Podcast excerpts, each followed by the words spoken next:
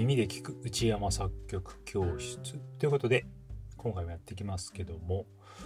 えー、今回お話しするのがですね作曲が上手くなる習慣というやつをねちょっと改めて整理してみたいなと思います。まあ日常的にこうねこんなことやると、まあ、作曲上達に効果がありますよっていうねような話です。まあ、いくつかありましてで結構数あるんですけど1つ目がえっと、弾き語りですね。で、これはまあ再三言ってますけど、弾き語りをやると、まあ、曲のね、構造とかが分かったり、あとまあ、口からこうメロディーを発する練習になるんで、まあ、音感が鍛えられたり、まあ、あとはそのいろんな曲をこう分析的に聴くことができるんで、まあ、そういう意味で作曲的観点がちょっと養われるってことで、まあ、弾き語りはすごく、えー、作曲にね、効果が、上達に効果があります。で、これはもう本当に1日1曲とかでもいいんで、まあ、毎日こうやると、まあ、必ずね、あの効果が見えてくるんで、ぜひやってほしいことだと思いますね。はい。で、2つ目が、鼻歌ですね。で、これは、あのー、まあ、ちょっと弾き語りに近いんですけど、まあ、純粋に頭の中でメロディーを思い浮かべて、で、それをこう口からこうね、出すって、発するっていう行為ですね。で、メロディー考えるときって、こう頭の中でこうなんかメロディーをつないで、で、それをこう実際にね、発声、声に出すわけですけど、まあその感覚がないとなかなかね、メロディーってこう歌って作っていけないんで、特にポップスとかロックのこう歌物をね、作りたいっていう人は、鼻歌、あの、常に何かしら歌を歌っておくっていうのが大事かなと思いますね。で、これはまあ、たまによく言うんですけど、独り言のメロディー版で一人メロディーみたいなのがあって、そんな感じでこうなんか、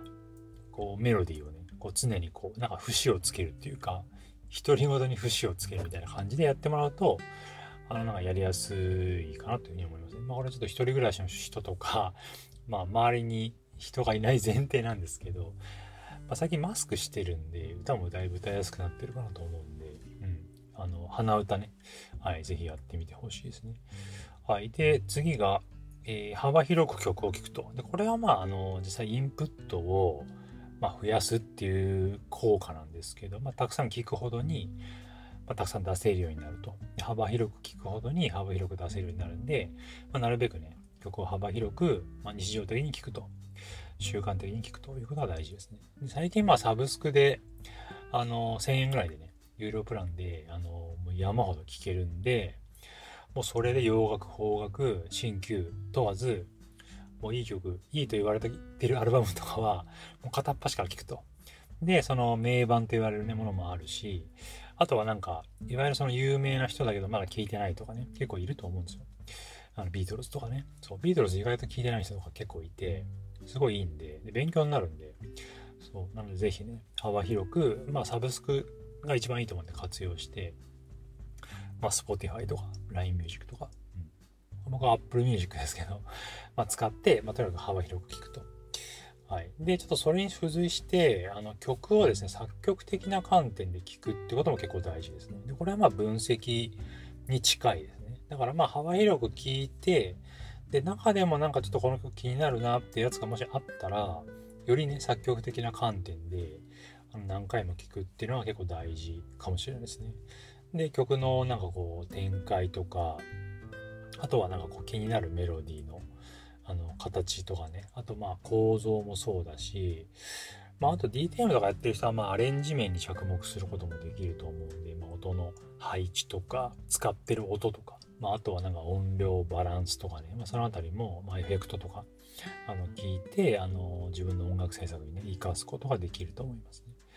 はい。で、その次の、えー、習慣として、えっ、ー、と、まあ、調べる系なんですけど、音楽を聴いて、あの、気になったものがあったら、もうすぐ調べると。で、これはまあ、すごく作曲的なね、聞き方と言えるんですけど、あの、コードをもうすぐ調べると。これはまあ私がやってるんですけど、あの、曲聴いて、なんか気になるね。まあ、この響きなんだろうってちょっと自分でもわかんなかったら、もうすぐネットで調べますね。なんとかのコードとかってやって。で、まあそのコードがなんか出てこないこともたまにあったり、あと洋楽とかだと大体出てくるんですけど、あの、全部英語にしてね、英語の、えー、タイトル、まあ、あと英単語のコードっていうふうに入れる大体出てくるんですけど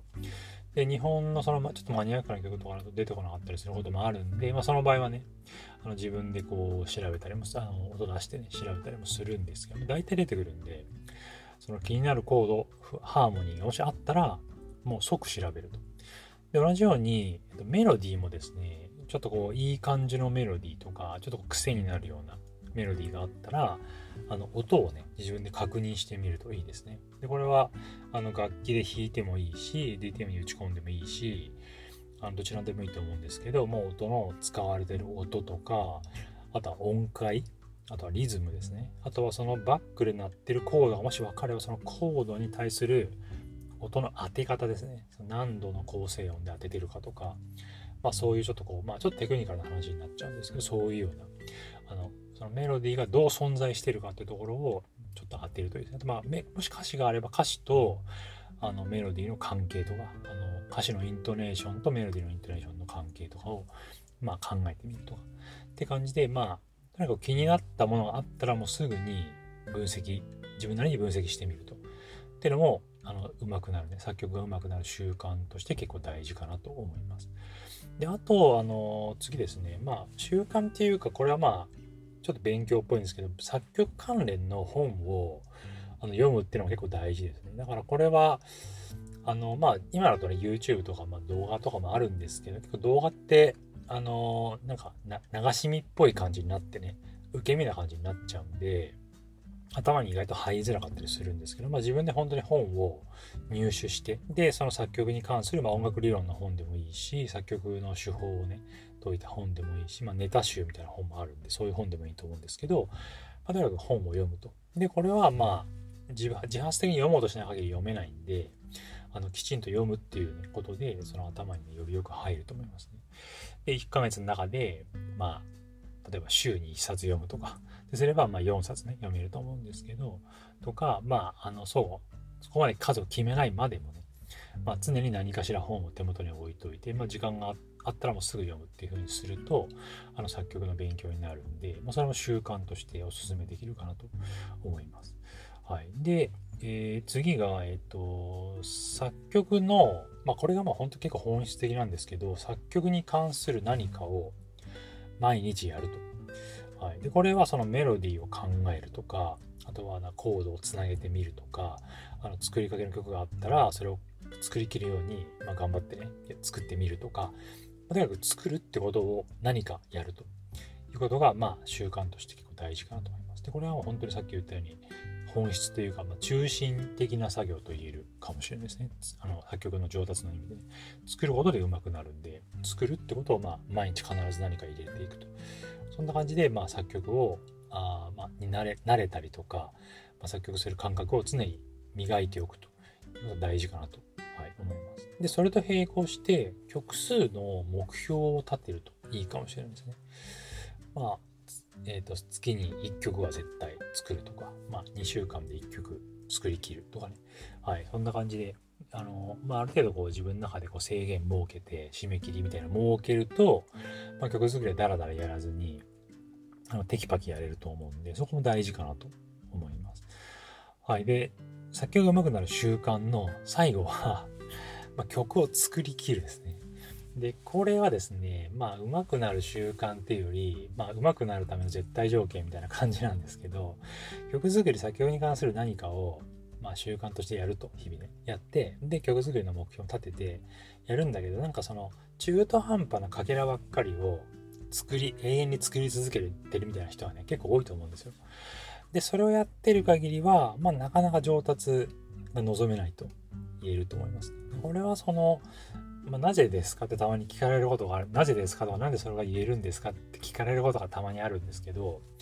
あの、見てきた人が、まあそうでしたね。まあ、作りきらない人は、うまくなってないですね、皆さん。うん、で、作りきってる人がうまくなってますね。だから、まあ、まあ、データみたいな感じですかね、これはね。作りきらないと本当にうまくならないっていうデータがもあるんで、絶対作りきらなきゃダメですね。あのうまくなるんであれば。で、その曲作りの行為を、なんとなくこうね、メロディを考えるっていう行為とか、コードをつなげるっていう行為とか、そのそのものを楽しむっていうかそのものに喜びを見いだすであればまあ作りきらなくてもいいのかなって気がするんですけどやっぱ上手くなってより良いものをね生み出していきたいってなるならやっぱ作りきらなくちゃダメですね。うん、だから習慣にすると、まあ、作りきることを習慣にすると。って意味で、まあ、作曲が上手くなる習慣として曲を作りきるってことがね、まあ、言えるかなと思います。はい。そんな形で結構バーッとね、あげましたけど、あまとめます。弾き語り、鼻歌、幅広く曲を聴く。そして曲を作曲的な観点で聴く。そしてコードをすぐ調べる。で、メロディーはすぐ確認すると。で作曲に関する本を毎日読む。毎日とか日々読むようにして、作曲に関する何かを、まあ日々必ずやるようにすると。で、曲数の目標を立てて、曲は必ず作りきるようにすると。はい。って感じで、まあ、今挙げたいくつかね、えー、を、まあ、日々、うん毎日のように取り組むようにすると、はい、作曲は必然的に上手くなっていくと思います。はい。なので、まあちょっと今ね、話した内容で、まあ楽しめる部分たくさんあると思うんで、まあ曲を聴いたりするのも楽しいですし、まあメロディーとかもね、まあ発見したりするのも面白いし、まあ全般的に楽しみながらやれると思うんで、はい。なんか義務のような感じでやるのではなくね、まあ楽しんで、今の上手くなる習慣にね、取り組んでみてほしいと思います。はい。では、今回はこれで終わりになります。ありがとうございました。